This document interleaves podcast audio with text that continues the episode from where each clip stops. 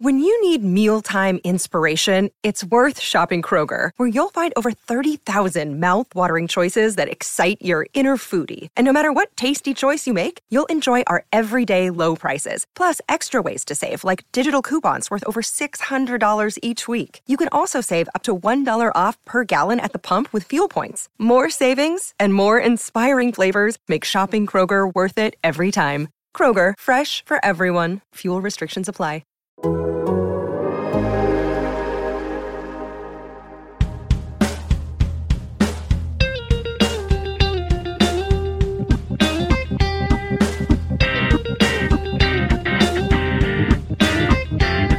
Welcome to Rates and Barrels. It is Thursday, March 10th. Derek VanRiper here with Eno Sarris, continuing our position preview series and finally closing the book on the outfield. We're also going to squeeze in the utility only players. So we're going to have some Ohtani talk, little Franmil Reyes, little Nelson Cruz, maybe even some Gavin Sheets for you if uh, time allows.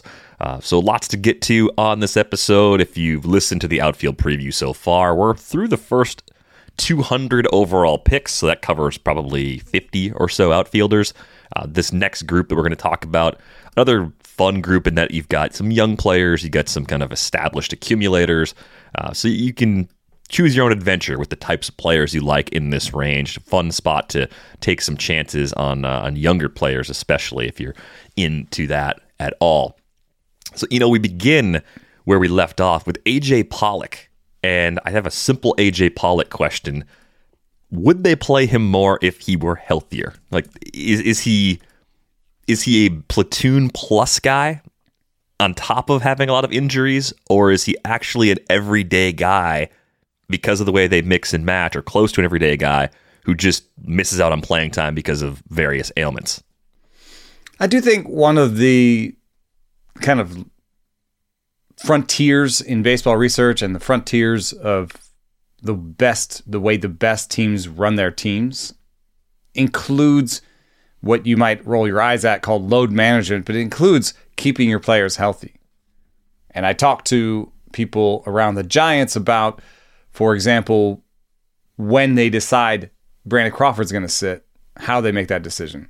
And it's made based on how many stops and starts he made in the last five days you know, playing the playing his defense, or maybe even something on a bat speed or something that they saw in the exit velocity, something very minute can make the decision. Okay, it's time for. And Brandon Crawford himself said, "I don't always feel like I need to take the blow, but like, you know, I'm cool with it. You know, it does it does seem like I'm I'm playing better and I'm staying healthier because of it."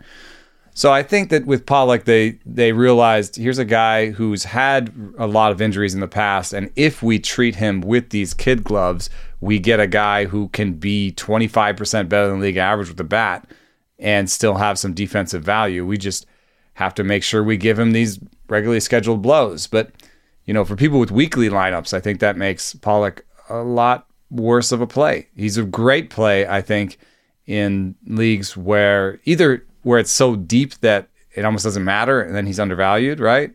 Like I have in my Devil's Rejects, it's 20 team league.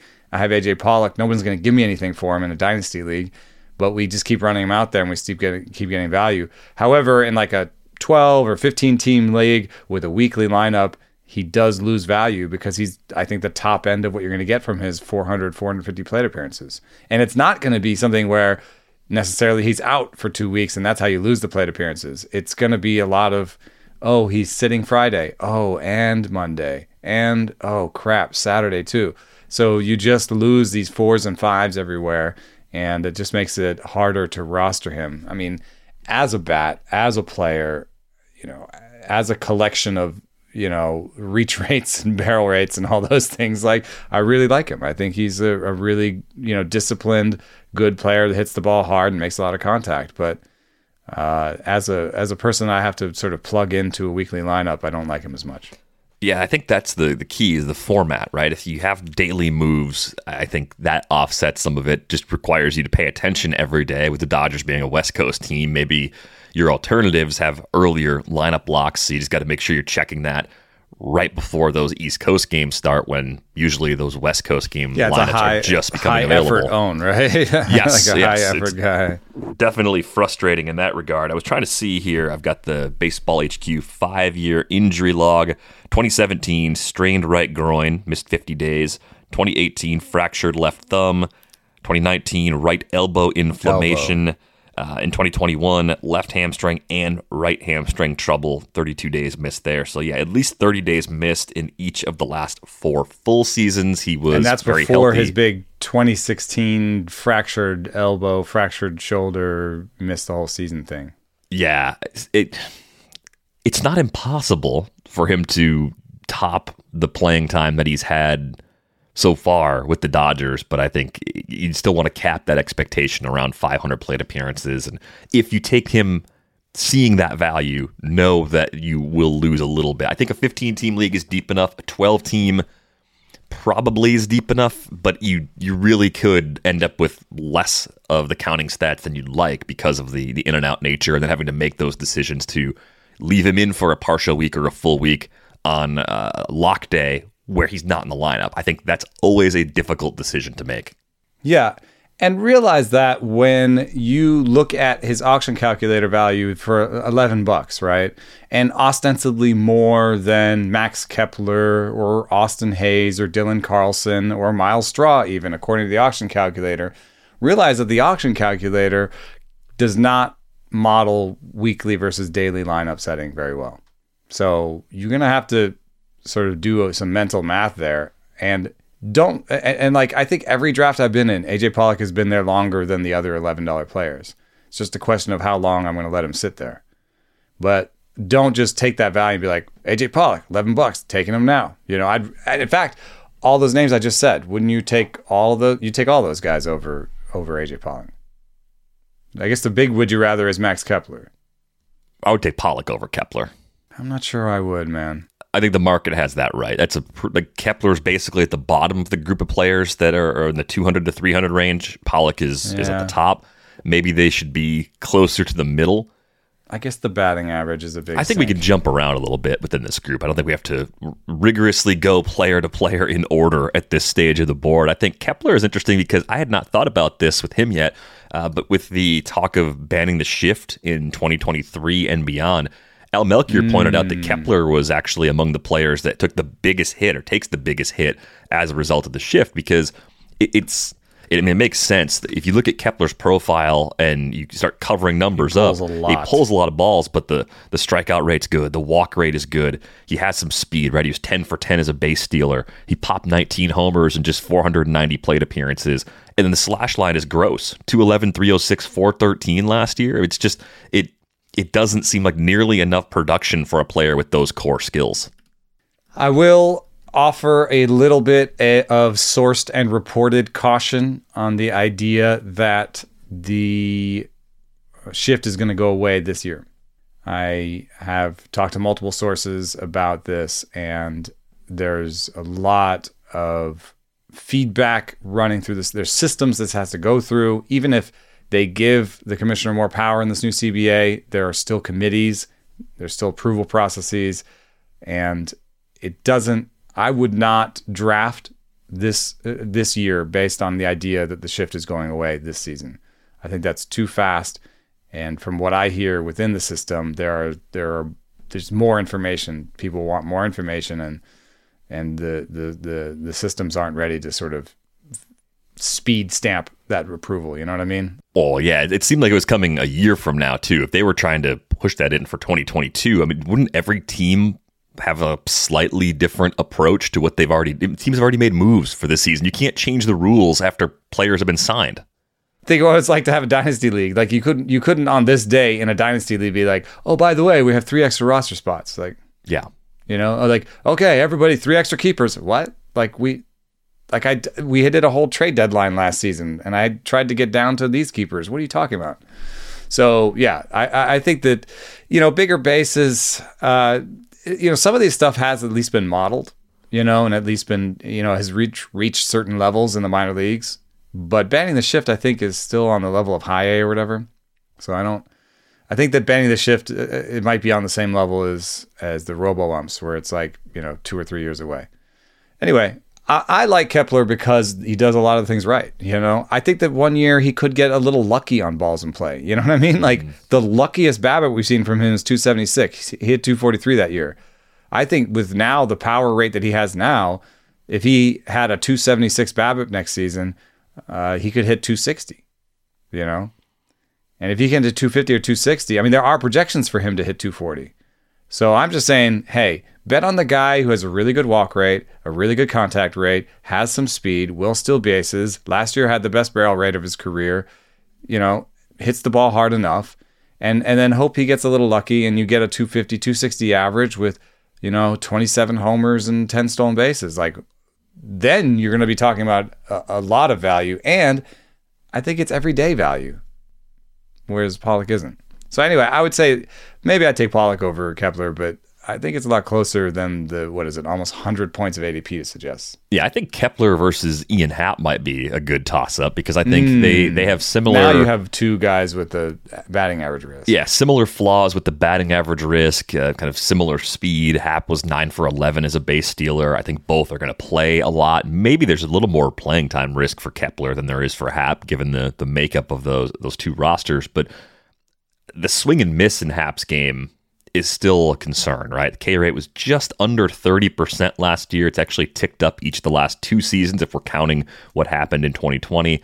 But if we were counting what happened in 2020, we should also point out he popped 12 homers in just 57 games that year after popping 11 in 58 games the year before that. So I do think it's possible that we have not seen the best season at the big league level from Ian Happ yet. And the projections point to him as a pretty good player, a 240 uh, with 26 bombs and seven steals. Like that would be really nice where he's going, especially if the runs and RBIs are in that 70 plus range as projected. Yeah, the barrel rates have been really high. They've been higher, more consistently higher than Kepler. It's just he's a little bit more of your traditional profile of a guy who you know strikes out a lot and hits a lot of barrels. So uh, it is interesting though. Uh, he's projected for mostly a better batting average than Kepler across the board. So despite this strikeout flaw, you know, I suppose I would take uh, Happ over Kepler. Yeah, a little bit more of a health risk, I guess. I think so. I mean, 2019 only played 58 games that year, so I think you have to take that into account. Oh, dude, in 2019, Happ had 429 plate appearances in the minors. Yeah, he got sent down. I thought he, I thought he was more of an injury risk. I mean, that's 580 plate appearances that year. 2018 was 460. I thought he had an injury that year though too. I thought it was like hamstring strains or something. Yeah. Uh-huh. Verifying now. Adam Duvall, like, is he good cheap power or is he just a, a player that's going to fall apart on us? Because I can't figure him out. I think of him as like Eddie Rosario at this point, where I'm like very little real life value, very close to being DFA'd. You know, has been DFA'd recently, that sort of deal. I just I, I don't really want to uh, spend too much and roster a guy like that because if his real life team could DFA him, then he loses all value. A correction on Ian Happ, by the way, just just just a rib injury last year. Didn't have any hamstring stuff in the past. I, have for some reason had him in my mind as a player that lost time with soft tissue stuff. Me so. too. Yikes. Me too. Apologies for the error. Just a rib thing, and then I guess I'm up and down. But um, well, Duvall, Here's here's kind of my example. Last year he hit 30 what is it? 38 homers, 113 RBI, 228 average. He was probably I you know, I would love to see the the RotoWire earned value because I'm, I'm sure it was high. Well, he was 3% above league average with the bat. Now, he had the best defensive numbers of his career, so his war was all right. But I think that's a one year blip. I don't think he's, I mean, were they playing him in center some? And I don't think he's that. I think he's more of a corner outfielder with okay defense. So a corner outfielder with okay defense who will be right around league average with the bat. That is the most fungible profile in baseball. Nobody's paying money for that. I think the other problem I have with it is taking the low average masher in the outfield because as I've built more teams this draft season, same as most years, I've needed to, get, need to get late speed. speed. there. And he, gets, he gets you a handful, five for five last year, but I'm looking for 10 plus usually for my fourth or fifth outfielder. I, I think I'm, if I'm looking at other players in this range, I'm more likely to take Bobby Dalbec as a corner chasing the low average Mm-hmm. power profile with the run production because I think it's it's less likely to me that Bobby Dalbec vanishes into thin air from a playing time perspective. Yeah, I, I definitely, yeah, I'm, I'm doing the same thing. I'm trying to get steals. So that's why I mentioned Carlson, Kepler, Happ. You know, those are those are the types I'm looking for. They're all batting average risks too, right? But they're going to come with some speed. Yeah, I mean, I think in this range, Harrison Bader still stands out to me as someone that I, I really like as a do everything sort of player. I think there's at least a path for him to hit a little higher in the order too. That that's that's on the table. Uh, we saw some weird stuff in his plate skills last year. It was only, it was only like two thirds of a season for him because of injuries, but a 21.2% K rate. That was the lowest of his career, but his walk rate dipped. He'd carried a double digit walk rate in 2019 and into 2020. That fell to 6.7%. So maybe a little bit of a concern there, but more power than ever. We still saw him contributing as a base stealer. His defense in center field is valuable. I think that keeps him on the field a lot too, even if he runs into some slump issues. And it's only it's only been 1400 plate appearances in the big leagues. It feels like he's collected like 2000. So I think it's still possible that he's unlocking the best offensive profile that we've seen from him so far. Yeah, it's really interesting that you know he's basically given you uh, you know 1500 plate appearances. He has 10 WAR in that time. So you're talking about three seasons where he's been like three full seasons of sort of combined work, or over four seasons he's been above average as a player, and it's been great defense with with a 99 WRC plus. So basically, just league average uh, batted ball, you know, league average uh, outcomes at the plate. I like him because you know in that barrel rate, which has gone from sort of eight to seven to twelve percent in 2020, back to seven last year. I see an above average barrel rate. I don't see like a plus barrel rate. Plus barrel rate is like 10%. That's when you really get my get my eye, right? So for his career 7.6% barrel rate, not great, but decent. Now you put that together with the good defense, you see like he's had some good strikeout rates in some years, and you could see a path for something where he puts it all together one year where he has that 270 batting average, 25 homers and 10 to 15 steals and he's worth a lot if he does that.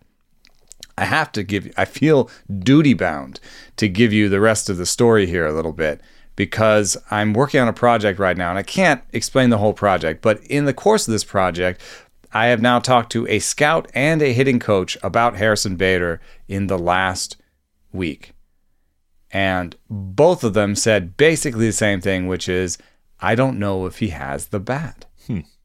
I just find that a fascinating thing to say because here's a guy who has a max EV, uh, you know, over 112 for most of his, or 111 for most of his career, has a good barrel rate, you know, has hit 47 homers in, you know, over the course of what would be like kind of three full seasons or two and a half full seasons.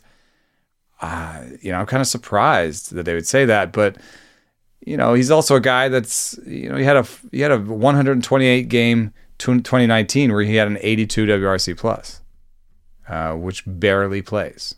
You know, and that's the kind of thing where if Lars Nootbaar comes in and plays really well, there are other people on this Cardinals roster that can play center field.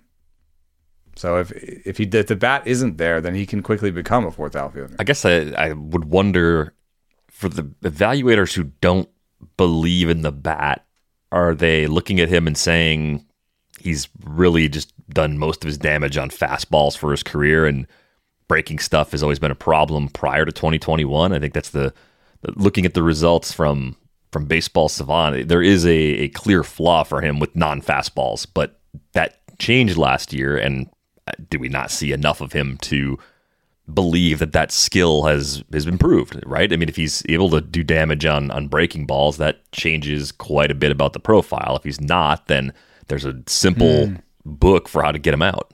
It's true. For his career, his his pitch values, the, the sort of uh, the the summing up the the value of what he's done on those on those pitches is really bad on sliders and pretty bad on curveballs. But last year was the first year he was positive on both of those pitches in his career.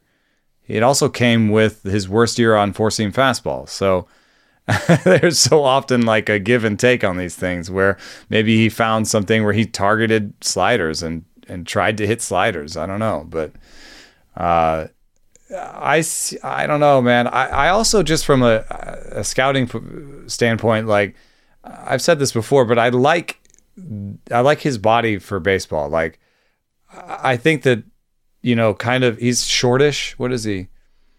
I mean, he's six foot zero, but I mean, in baseball, that's not that's not tall. You know, he has a very athletic build.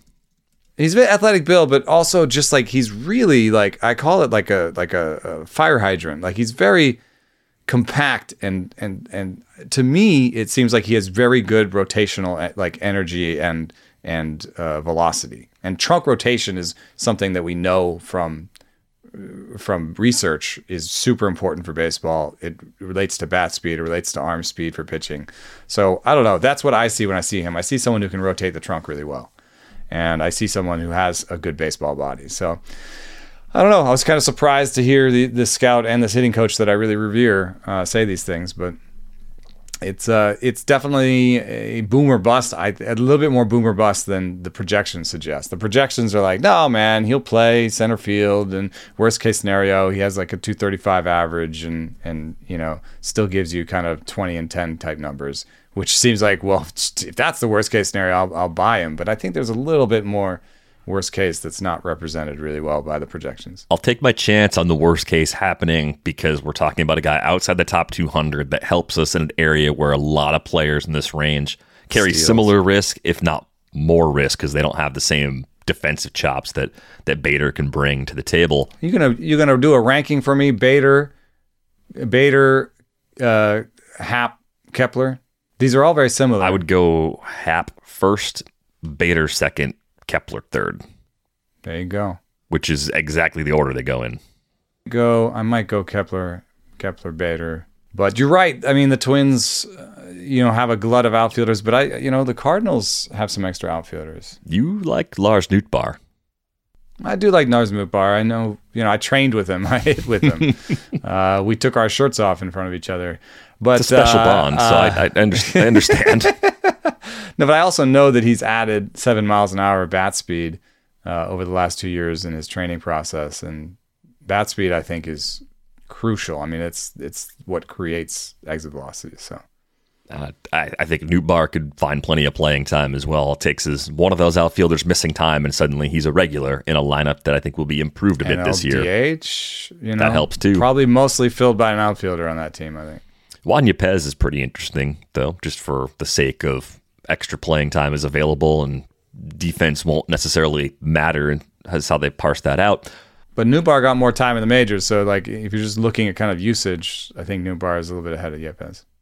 Looking for an assist with your credit card, but can't get a hold of anyone? Luckily, with 24 7 US based live customer service from Discover, everyone has the option to talk to a real person anytime, day or night. Yep, you heard that right. You can talk to a real human in customer service at any time. Sounds like a real game changer if you ask us. Make the right call and get the service you deserve with Discover. Limitations apply. See terms at discover.com/slash credit card. How about a triangle match? Three young outfielders all going in this range. We've got Jesus Sanchez in Miami. We've got Jo Adell with the Angels and Andrew mm. Vaughn with the White Sox. I mean, three guys that – if you went back two years in time, expectations for Jo Adell would have been kind of in a tier of their own. Excitement about Andrew Vaughn probably would have exceeded the excitement about Jesus Sanchez at that time. And now you could look at them and probably argue them in almost any order that you want. So I'm curious if you have interest in any of these three players, all of these three players, or if there's a clear favorite for you from the bunch. Okay, so floor and ceiling seems to matter here. Highest floor I award to Andrew Vaughn. Lowest floor goes to Jo Adell. Highest ceiling goes to Jo Adell. Lowest ceiling might go to Andrew Vaughn. Mm. And to me, Jesus Sanchez is right in the middle. Here's my reasoning Andrew Vaughn does a lot of things well. He has good plate discipline, has good bat, bat speed, but he is convinced that the best approach is Oppo, sort of right center for him. And I just disagree. There's a lot more power there to be unlocked if he can he can pull more of his barrels.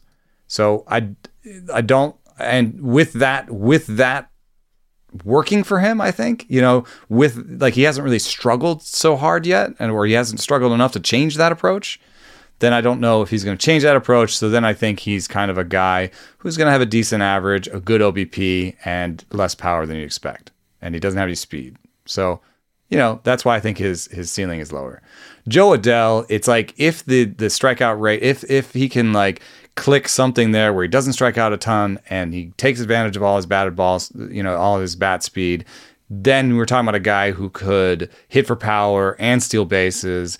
The, the, the, that team could really use another star. So, you know, it's it, either that clicks or he's back in the minors trying to figure it out, I feel like. And then he's a Sanchez. I think the opportunity is there. I think he's going to play, so it's decent floor.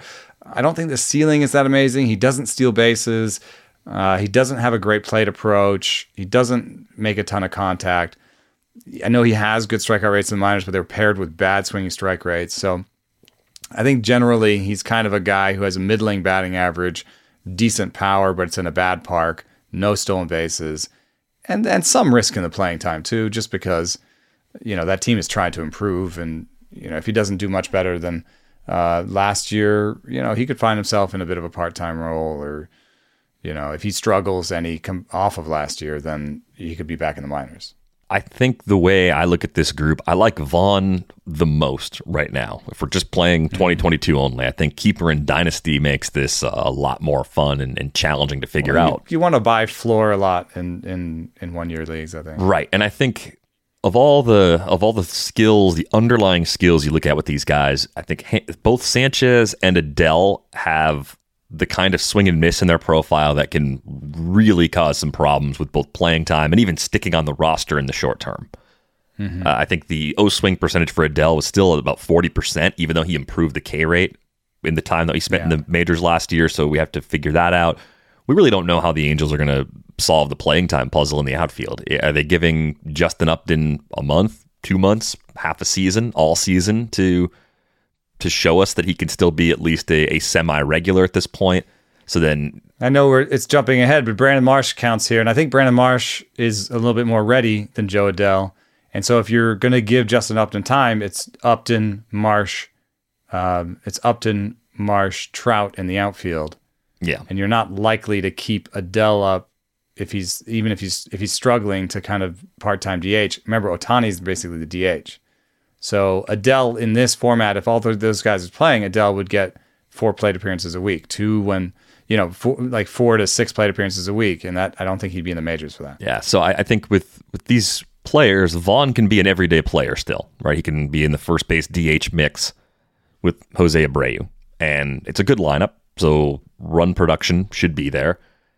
Vaughn only struck out 21.5% of the time in his debut last year. We've talked about the leap from high A in 2019 to the big leagues while learning a new position. And yeah, it wasn't it wasn't amazing on the surface, but let, us take a, a, 94 WRC plus in those circumstances and, and call that a W, especially when the K rate was very much in control. The walk rate was good.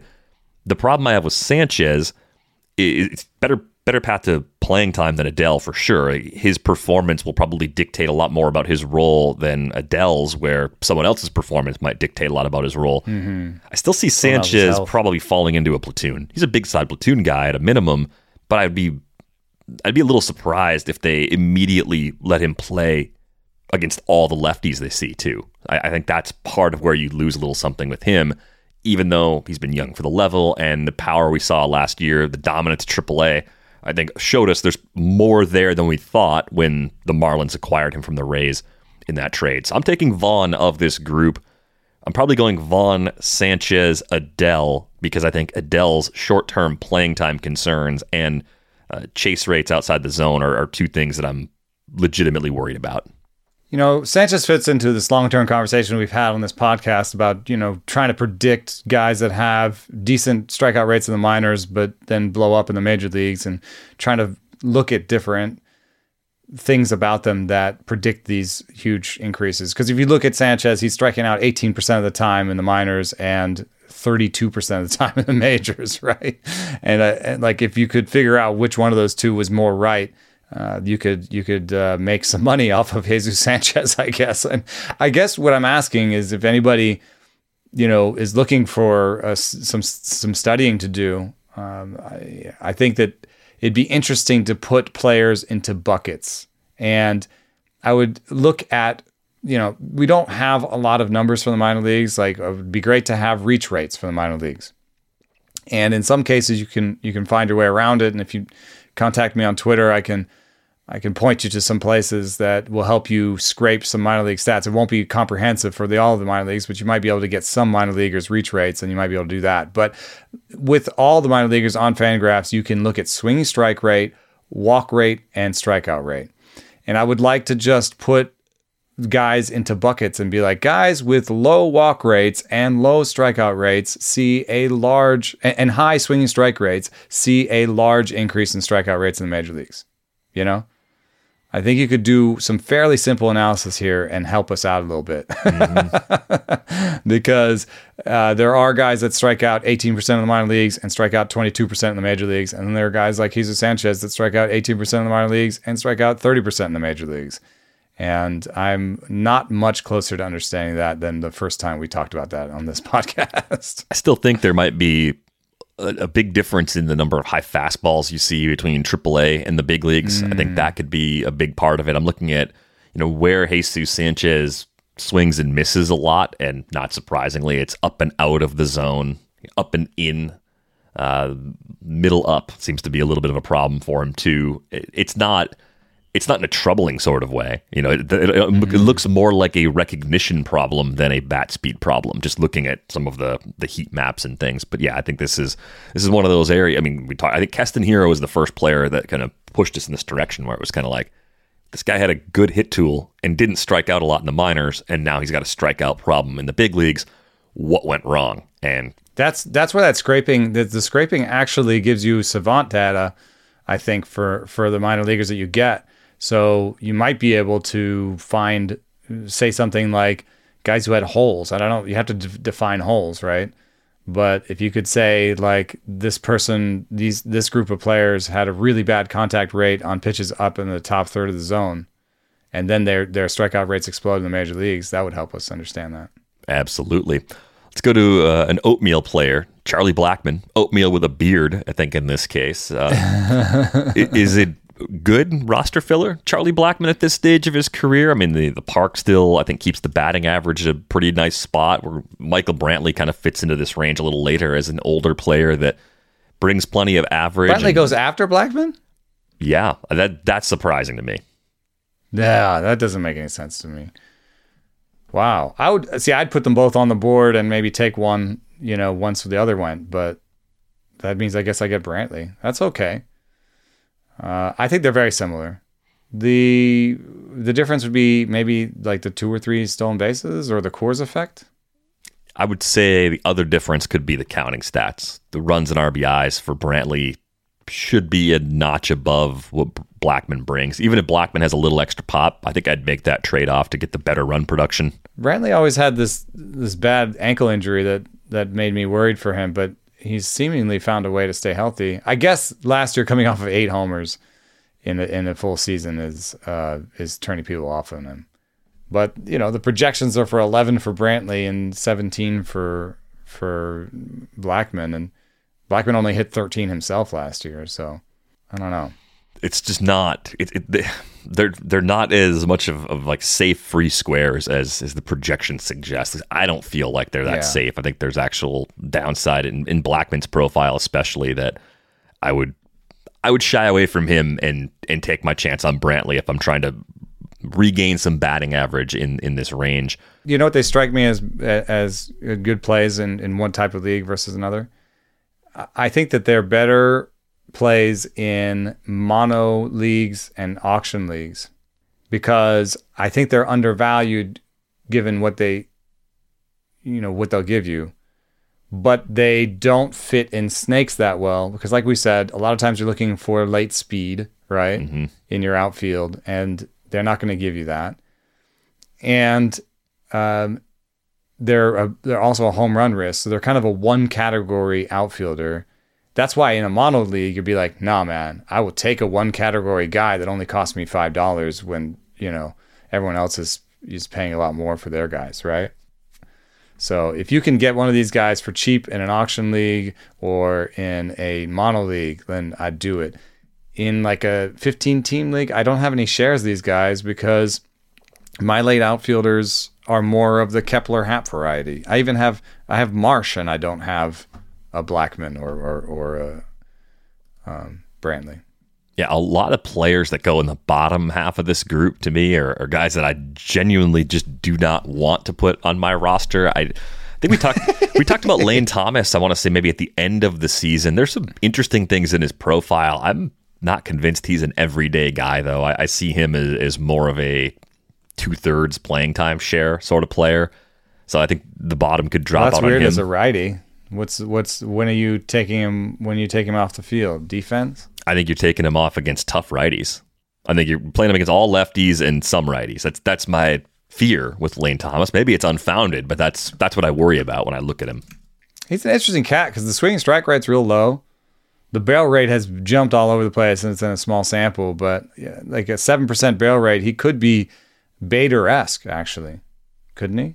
I mean, there's a lot of similarities to Bader. Yeah, projections steer him that way. They all have the, the K rate jumping up from where it was when he improved it a year ago. And I don't know if that's fair. He's got a really, really good eye at the plate and a really small swing strike rate. I think there's some upside here, man. I mean, if you told me a guy had an okay barrel rate, a really good sense of the zone, and great bat to ball skills, I'd be like, and, and some speed, I'd be like, yeah, give me give me a share. I guess I'm who else am I who am I worried about from a playing time perspective? Like you have to Will have to Myers. outline the fear. Uh, I've been within that depth chart. Oh, right? you're talking about in in in Washington. Yeah, I, I I see Andrew Stevenson being a lefty, and that that gives him a possible platoon partner. to me, he's defense only. He's like another Michael Taylor, who they didn't really. I, I see Stevenson as a more of a risk to Robles, Hmm. and I see Thomas as having enough bat to to play a corner. So Yadiel Hernandez is the big one, but Yadiel Hernandez is going to be the NLDH if they have a DH. Yeah, maybe it's the if they didn't have a DH carryover still still kind of hanging in the air for me. Then I think he versus Yadiel Hernandez would be interesting. But Yadiel Hernandez is also like 31, and isn't this kind of a rebuilding team, or is it is it trying to win this year? I think they're more in the rebuild, but at the same time, if somehow they have a healthy Strasburg and a bounce back from Corbin, ah, come on, this isn't going to happen. There is there any chance Thomas they finish? play, isn't he? Uh, yeah, is there any chance they finish higher than third in this division? Like any chance at all? I don't see it. No, can't be. because Alcides Escobar is a starter, and even even even if he goes, Luis Garcia doesn't really. Luis Garcia could be a younger, cheaper. I don't even know if much better than Alcides Escobar. You know, Cesar Hernandez at this point is kind of a stopgap. Kieboom might not work out, and Maikel Franco is the backup plan. Yikes, dude! Three quarters of this infield is a mess. Hmm, yeah, I know you have one of the top three players in baseball in the outfield, and and Lane Thomas and Victor Robles. hey, But Strasburg, you know, Strasburg could be hurt. Corbin hasn't really shown me much. I don't. I'm out on Josiah Gray, as everybody knows. I'm really out on Erick Fedde. I don't know who's in on Joe Ross. I, the names after that get worse, and you, you know, Cade Cavalli could could come in there, but he's not going to, you know, put the whole team on his shoulders. So Lane Thomas, during his brief time in the big league so far, 251 plate appearances against righties. He's hit 183 with a 287 OBP and a 367 Oh, no. slug with a so it's a 78 Oh, WRC no. plus. Shut My up. fears are are rational in the skills, but I think the numbers you're pointing to are a good justification to say 250 plate appearances probably doesn't tell us the whole story. They're more justified in giving Lane Thomas 500 plate appearances than they are in playing a lot of the other guys that they have in He the organization. really good against lefties if those are numbers against righties. He's he's he's above average for uh, his career overall. so what does he have? Like a 130 WRC plus against lefties? 174. Oh, 174. No, that's awful, dude. I mean, yes, uh, from a mathematical standpoint, there's a huge amount of regression, and we almost shouldn't even look at these numbers because they're so small sample. However, you know, you know, teams are looking at that to some extent, and they might be penciling him in for the wrong side of the platoon against Stevenson, which is a fair amount of risk. All right, I, I'll give you that he's probably riskier um, than people suggest. But we agree that the depth chart is is a well, uh, lack for lack of a better description, a poop Malleable? sandwich. No, yeah. Why did I use your nice term and you use mine? What the heck is that? Ugh. We've spent too much time together, dude. Yeah, well, the other negative influence in my life is Nando, and he loves Yadiel Hernandez, so maybe that's the other voice in my head. Hmm. That's, but I, I think he can play for. I think he can play DH. I think the DH spot makes more sense. I also think because he's very old, there's not a lot of window for him to to prove that he's got something he can bring. um, other players, similar players in this range, Wil Myers, I mean, lots of swing and miss, but kind of an AJ Pollocky sort of roto profile, or maybe more Ian Happ like, I guess, based on some of the no, I assessments like we drew. the reason I like Pollock. The reason I like Pollock is because they don't seem to want to play him a lot. So I get that same feeling where like I don't think he's going to get a 600 plate appearances this year.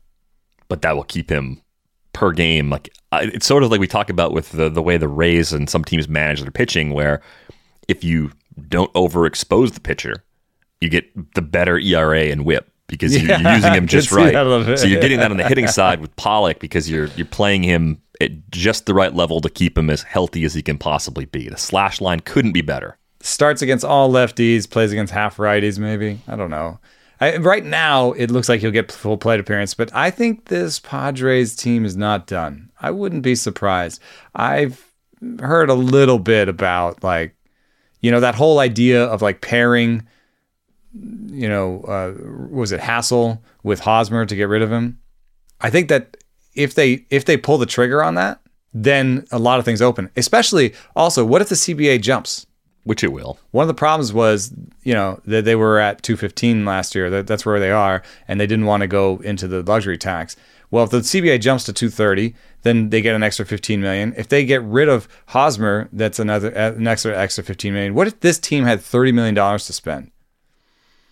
You know, what if they had 30 or 40 million dollars to spend? I think, uh, you know, They'd probably spend it. the- I think they would spend it. Yeah, I think they feel like they're right there, and if they could just get a first baseman and an outfielder uh, that could hit, I mean, uh, a Suzuki, uh, or maybe even uh, some of the smaller level outfielders, but uh, above the sort of Tommy Pham level free agent outfielders, maybe like a Schwarber, you know? Schwarber, Conforto. Yeah.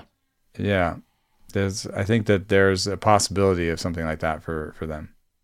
Let's talk about Austin Hays for a moment. He gets a slight ding with the fences moving back at Camden Yards. We've been waiting for a long time for Hays to put it all together, to be healthy, uh, to kind of claim his place in the Orioles outfield mix. I think there's actually some some Bader similarities here, just in terms of what he does. Right, defensively in center field, adds some value there. Maybe not quite as good defensively as Bader, but certainly brings enough to get playing time there. Better contact rates. I mean, th- this is this is a profile I like. Honestly, I, I like. I, I know there's the the stadium and stuff, but here's a guy with a seven percent barrel rate who was jumped to nine percent last year. Has a twenty percent strikeout rate for his career and is has shown the ability to sometimes lay off pitches.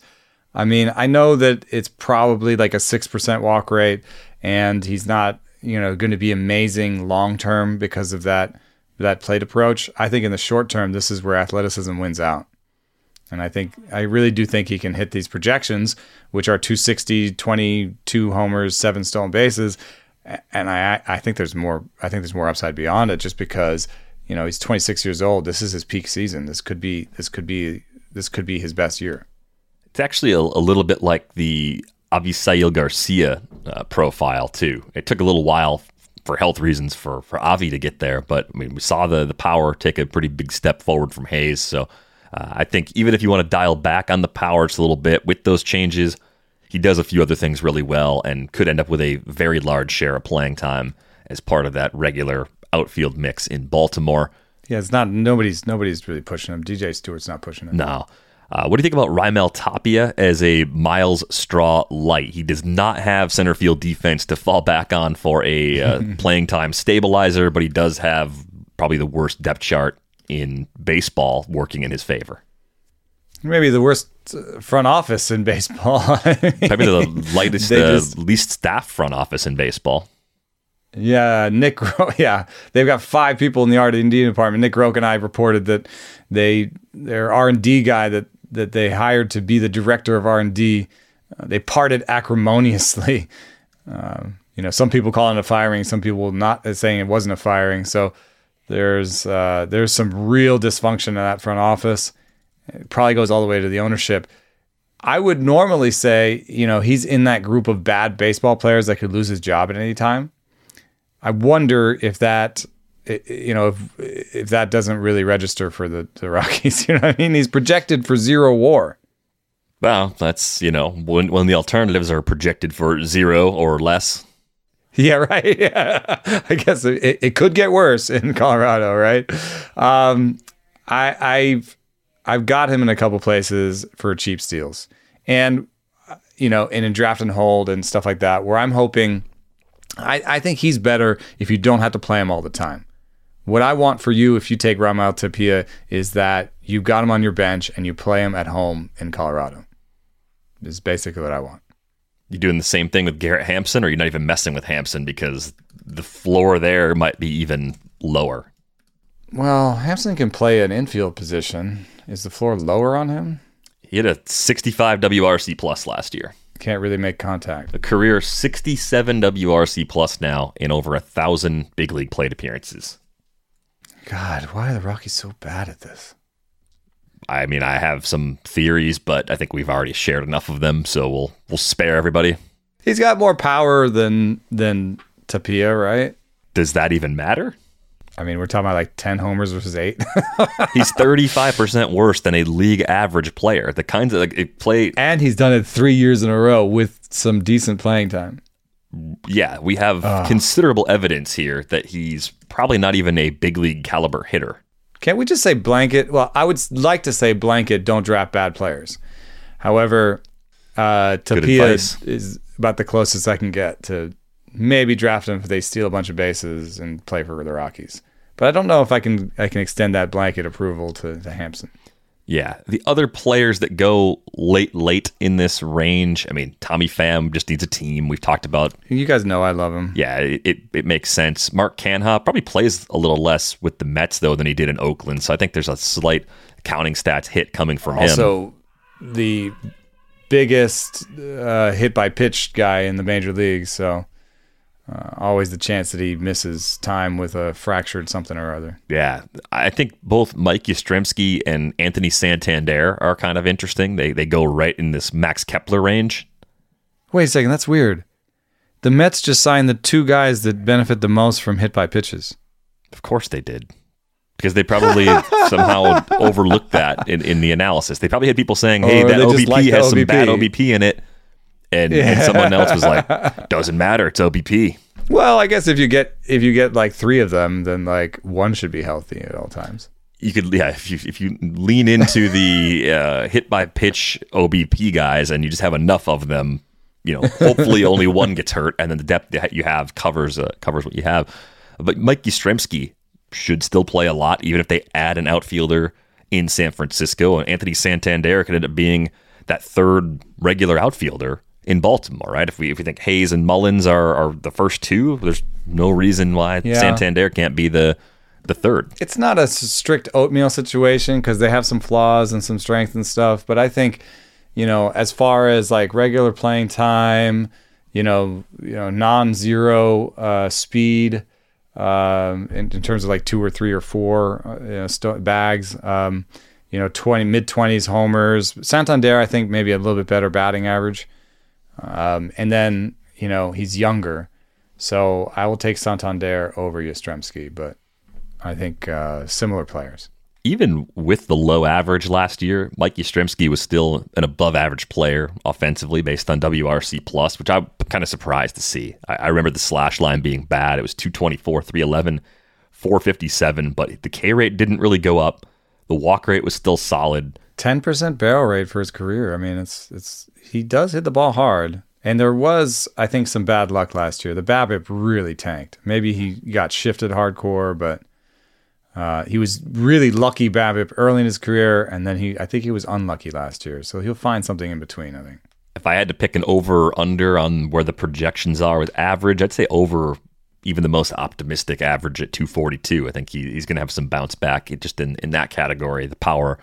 So you take uh, Yaz over Santander?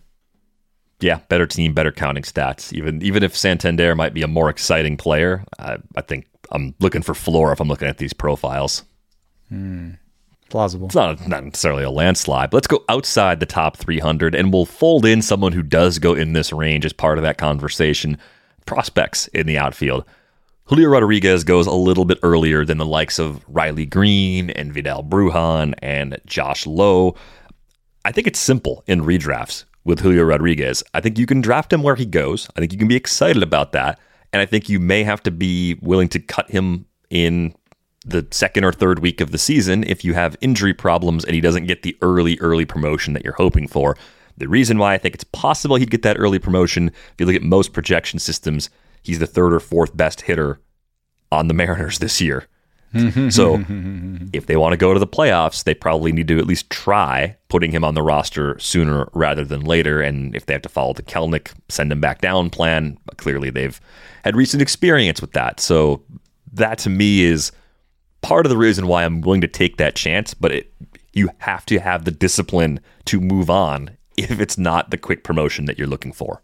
Yeah, Riley Greene, I think, is the other one that's interesting to me. I have some shares of Brujan. I have zero shares of Lowe. I think Brujan's ahead of Lowe. And I think Brujan's going to be in a part time role this year where he just plays all over. I think that'll be hard to decide whether to keep or cut. I think it's a trap. It's a trap.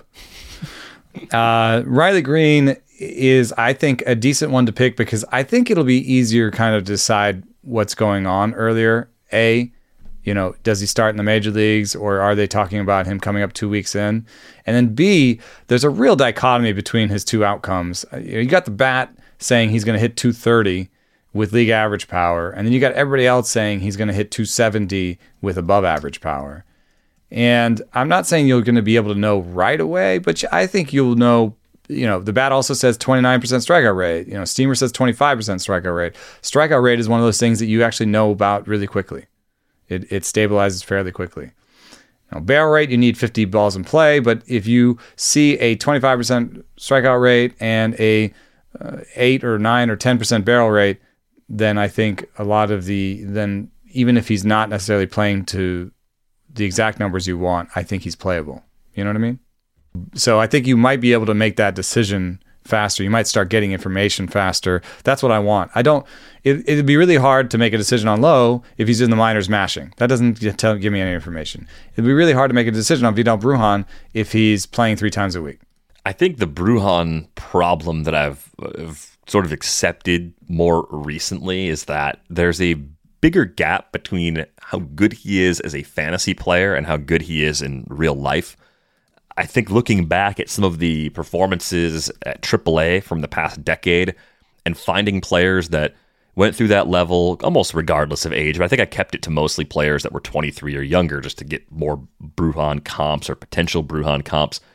You don't see that many guys that come through AAA that are about 10% better than league average that go on to be great big league players. And the mm. thing that will make Brujan a great fantasy player is if he is, in fact, a good enough versatile defender where the Rays mix and match and trust him all over, he can cobble together 500 plate appearances. And if you give him 500 plate appearances, you're getting 20 steals with room for more. So I, I, I totally understand the appeal. I've liked him for a long time. I've thought he walks, he doesn't strike out a lot. There's a ton to like here. And the more I've dug into that profile historically, the less excited I am. And by comparison, I think mm.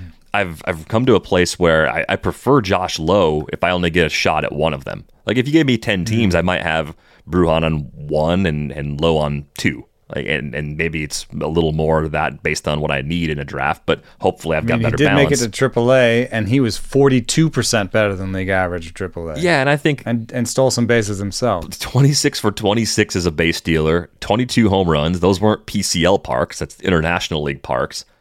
Same age for the level, better overall results, uh, just as much in terms of an eye at the plate, and I think I'm so much more willing to take on this profile from a speedster I, I think it's because the, the K rate to me, even if he strikes out 32% of the time, Josh Lowe, he strikes out 32% of the time as a rookie, he's still taking his walks and he's a center fielder. He's an actual center fielder.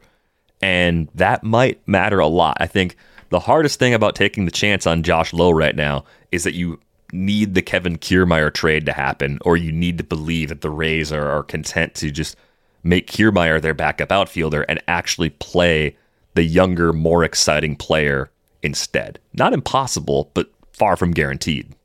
I think you could squint and see some opportunity in that outfield. It would require the Rays to give up somebody off their 40 man roster, which they don't like to do, right? They don't like to DFA people. They don't like to give up. So even if you think Brett Phillips, you know, not a great player, uh, they might have to drop Brett Phillips in order to get Lowe on the roster. But if you if you the best team, like if you, if you were running this team, you didn't care about money or DFAing, uh, losing potential assets. I think the best team right now this Rays could, team could put together is Kiermaier Margot in center, Lowe in right, Meadows at DH, Arozarena in left, right? Right now, if you look at the depth chart, they're like, well, Meadows a little bit in the outfield, a little bit of DH, because that's how the Rays work. You know, Margot is going to start some games next to Kiermaier, and you know, and Phillips will get some playing time, and blah blah blah blah. But like, you know, if I was running this team, you know, I I think that you could make a decision between Phillips and Margot because the skill sets are too close, right? And uh, once you make that decision, you get an open roster spot, and you get a, a viable starting right fielder in there the hard thing is that they, even as they were previously built, were still scoring plenty of runs. So mm-hmm. they can drag on this a little bit if they want to and wait until they have to make a move before making one. And I, who are the most likely, two most likely players to get traded on this team? Austin Meadows. Yeah.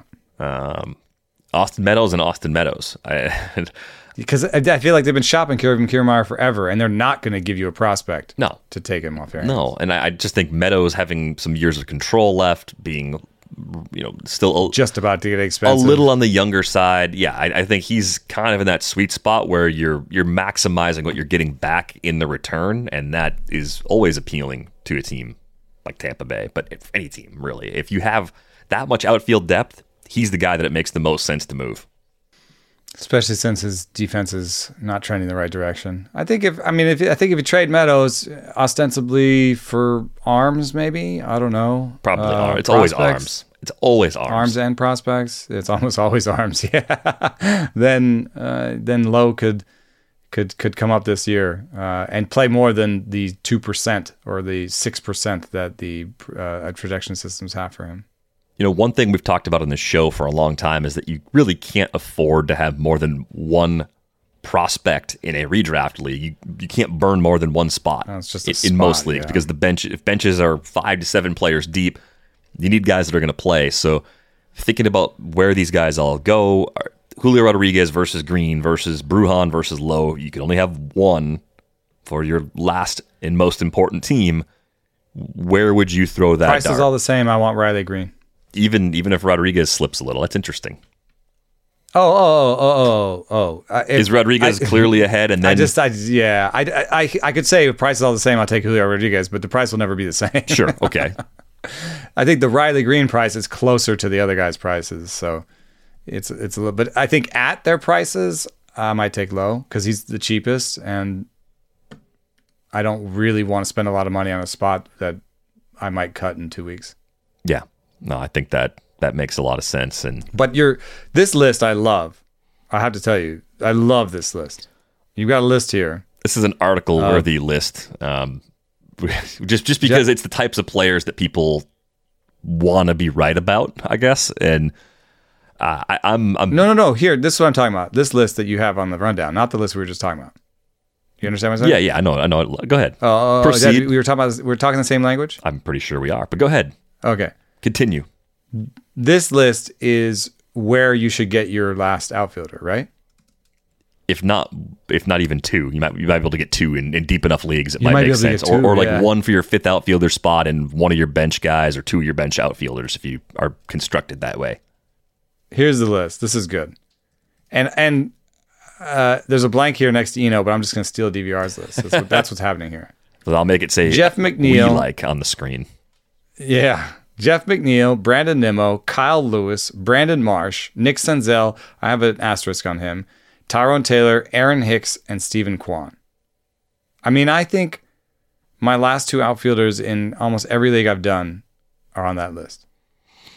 Yeah. The Senzel asterisk is completely fair. It is concerning that the the last thing they really said about him at the end of the season was it was going to be a while before he's coming back. What that means in September, whether that was frustration and uh, possibly maybe a uh, inexact word choice from David Bell, I, I think that's possible. I think I, I just want to know, like, is he on track for the start of spring training, even the delayed start of spring training? Yeah, news would be huge. I think. I mean, uh, the the asterisk is a little bit further than that for me. It was just I just looked at the course of his season last year, and it was super worrisome. Like he had the surgery, and then he was on rehab for so long that they felt like they. I think they might have even been forced by rules, or like they kind of had to put him back in the minor leagues to play. And then when he played, he didn't steal a single base and then he was complaining of soreness and they said he was favoring it in games after the surgery Yeah. so i i just don't like that it just seems like another surgery might be coming because it the first one didn't seem to take and now maybe the whole offseason a bunch of rest and and you know rehab and and he'll be good and and then if he's good then he's good but you know also stolen bases are a big part of why you might like him so what if he's okay? He comes back, his knee's okay, but he doesn't really want to steal a bunch of bases. And now you're talking about a guy who could maybe be like, you know, a 250 hitter with 15 homers and two stolen bases. I think some of the projected slash lines are, are pulling me back in. The Bat X has Senzel at 274, 335, 442. It's a pretty good slash line for a guy that's well outside the top 300 overall. I, I think the knee may have been part of the reason why he just wasn't even trying to steal bases and why he went two for seven as a base stealer. I think when you go back to 2019, that big league debut, he was 14 for 19 that year, held his own, mm-hmm. didn't have problematic reach rates. I, I just think you can you can look at what happened to him in 2021 and convince yourself that the on-field performance was completely shaped by the injury. That's why you get the big discount. I'm worried that's like a like not like necessarily a career ending, but like a career altering type injury. And it, so it could be. And Kyle Lewis has dealt with that too, who's in this group. But I mean, this is an improving lineup. He's shown some interesting skills, good barreler. Uh, maybe playing a little more as a DH is on the table as the outfield gets more crowded. I think with McNeil and Nimmo, I mean, with McNeil, you get a guy that's actually also eligible at second base. He's, versatile. It's cheap batting average. And I don't think the the 2019 power never seemed real to me, but I also don't think he's a five home run guy over a full season. I think there's a lot of similarities still between Jeff McNeil and DJ LeMahieu in terms of what they can bring with an offensive profile. I know you've liked Brandon Nimmo for a long time, and he could be their leadoff guy because of his OBP skills. The power around the injuries has looked like it's been elevated for a couple of years now. So now we're just like hoping for 550 to 600 plate appearances for everything to come together with Nimmo, aren't we? Yeah, I mean the barrel rates aren't great, but the max EV is all right, and the power, the ISO has gone up and down. So I am hoping for you know 15 to 20 homers, uh, 10 stolen bases, and you know doing that in in a large amount of time. And I think that his OBP is very excellent. So I don't. I, Marte does make things a little bit more complicated, but I kind of feel like you go Nimmo Marte at the top of that lineup. And if the if the lineup has a little bit of a mini resurgence, then you know now you're talking about good counting stats with all that stuff. So, um, I, and then just it's a play on here's a guy who has extreme elite uh, sense of the zone and good contact rates. So who were we just talking about that it was a little bit like that? Elite contact rate, good sense of the zone. No, elite sense of the zone, good contact rate. We were just looking at a player like that. Anyway, um, I, I like to bet on players like that. Yeah, Brujan I think has a little bit. Senzel has that a little bit, but yeah, it's a good profile to dig into. Uh, Brandon Marsh came up a little earlier on the pod. I think center field defense is key. He was coming off of shoulder surgery last year. I think just a healthier offseason progression for him bodes really well. I think it's a little bit of a do everything sort of profile. We're still waiting for the game power to fully show up, but I don't care about that. If he hits eight homers or 10 homers, but 11% barrel rate, dude. I, I don't know. Two homers in 70 games, though, last year. I don't know. I don't. I, I'm looking at the barrel rate, man. I think the homer rate is not telling you the story here. Look at his ISOs in the minor leagues. Look at his homer rates. I, I think you. I think the barrel rate tells you more. And look at the bat X. The bat X gives him his best homer projection. I believe that one right there. I believe like league average power, and I think that uh, he's got the ability to take that center field job, and I think he steals bases. So if you want to, I'm putting my rosiest glasses on right now, but what I see is the guy who takes center field and plays it and is ready to go and has shown more than Adell um, already. And, you know, I think is just more ready to go, higher floor. So I'm going to give him the job in center field. I'm going to give him 600 plate appearances. I'm going to give him a 255 batting average with 20 homers and 15 steals. I think I'm expecting more like a 10 20, like 10 homers, 20 steals. I understand exactly where that's coming from. I wonder if the barrels are, are coming with more swing and miss. 35% K percentage last year. He was at 26.4% at AAA the brief time that he spent there. So I'm a little worried about some batting average risk. He's always drawn walks, though, so that that's good in terms of just his overall offensive profile.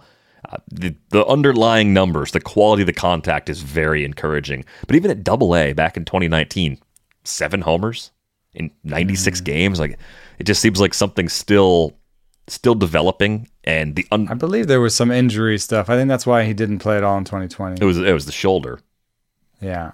but yeah, maybe that's what ultimately Maybe it was affecting power. him in 2019, you know? And if that's the case, he was playing very well. A lot of ground balls that year too, and that was something that had actually changed for him at the big league level too. So he's doing a lot of the things you need to do to unlock that power.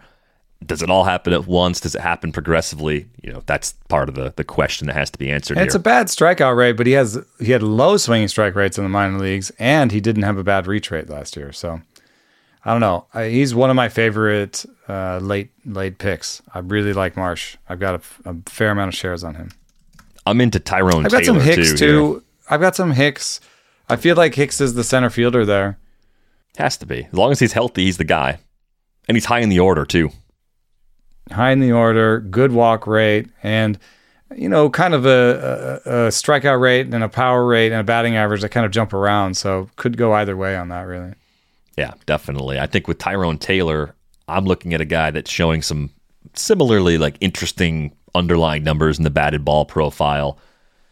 Plus, uh, Unfortunately, a right-hander. a righty, yeah, not not as like good as far as like the barrel rates and hard hit rates we were just talking about with Marsh, but he flashed that a little bit in 2020 and wasn't bad in that regard in 2021.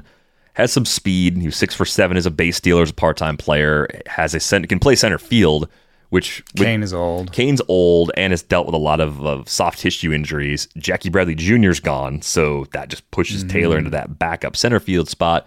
Plus, you've got Christian Yelich's creaky back as a possible path to playing time in one corner. DH. Although NLDH, I think will be more for Rowdy Tellez and Keston Hiura, but Yeah, I think it gives them a chance to coexist. But if one of them's not hitting, then there's playing time available Taylor there too. than- yeah. it comes down to just seeing a, a pretty skilled player that can do a little bit of everything. That's got multiple paths into the lineup. I mean, Hunter Renfroe, as good as he was last year, is he necessarily a, a max volume player? Probably not. There's probably some some days off for him too. It, it's just good to see Tyrone Taylor is the primary backup at four positions right now on the depth charts. Yeah, They have him as the primary backup at DH, a right field, center, and left. I mean, that's that's a good way to accrue plate appearances. Although I think it is uh, somebody you would rather have in daily leagues because it will be hard to predict this on a weekly level. plays really well in an uh, ultra deep leagues though too 20 plus teams nl only for the handful of people out there that play in that format uh, last name we're going to talk about we'll save the ut players for a future episode just because this one's going to be pretty long if we get to them today steven kwan uh, amazingly low strikeout rate at AAA, 6.7% last year, walked 11.7% of the time. Only five home runs, but it was only 26 games, so I think that's a good thing. You saw seven more homers at Double A over 51 games. The, I, the ISOs were pretty good last year 202 and 194. Projections are not buying the power because he hadn't shown it in the minors previously, but I could also see this being a pretty unusual set of circumstances for projections to fully account for. Yeah, it's a it's a it's a pretty interesting profile. I mean, I think it is it's indicative of what they're trying to do in Cleveland. They're trying to get a lot of Steven Kwans and see if they can coach up the power. Um, and sometimes it turns into Jose Ramirez. It's fun when that happens. I I I have looked at Jose Ramirez's past, and I can't say that you can use Jose Ramirez as like a predictive thing where you're like, oh yeah, duh, he was always supposed to be this guy. He he was not supposed to be this guy.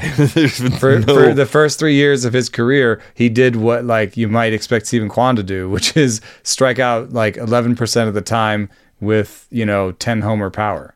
Yeah. Jose Ramirez was very young. He slugged 349 at double A back in 2013. uh, it was speed, speed, and speed over power with good hit tool. Like that, I think, was probably the most rosy outlook. I think that's what they're doing in, in, in Cleveland is trying to find guys with good hit tools and trying to trying to coach up the power. Yeah, I like Kwan more as the bench outfielder dart as opposed to someone that I'm expecting to have playing right away playing. because you want to see how the first couple of weeks turn out and you may have to it's pretty deep. I mean, I, I he's he was my first pick in AL only reserves. So just to give you an idea of how deep you want your league to be. If he hits a few homers in whatever shell of spring training we get, then okay, you know, get some good might, exit velo numbers, up. different things that could come up from that that could lead to a little more excitement. I know he's been on a few uh, over overlooked sort of prospect lists and, and deep deep sleeper lists. So it's not a total secret, but definitely a guy that has a path in Cleveland. That is going to do it for this episode of Rates and Barrels. You can get a subscription for $1 a month for the first six months at theathletic.com slash rates and barrels. You can find Eno on Twitter at Eno Sarris. I'm at Derek VanRiper. You can drop us an email, rates and barrels at theathletic.com, and you can ask questions in the comment section under this video on YouTube. Be sure to hit the like button if you've been watching us on YouTube. Thanks for sticking around for more than an hour. That's going to do it for this episode of Rates and Barrels. We're back with you on Monday. Thanks for listening.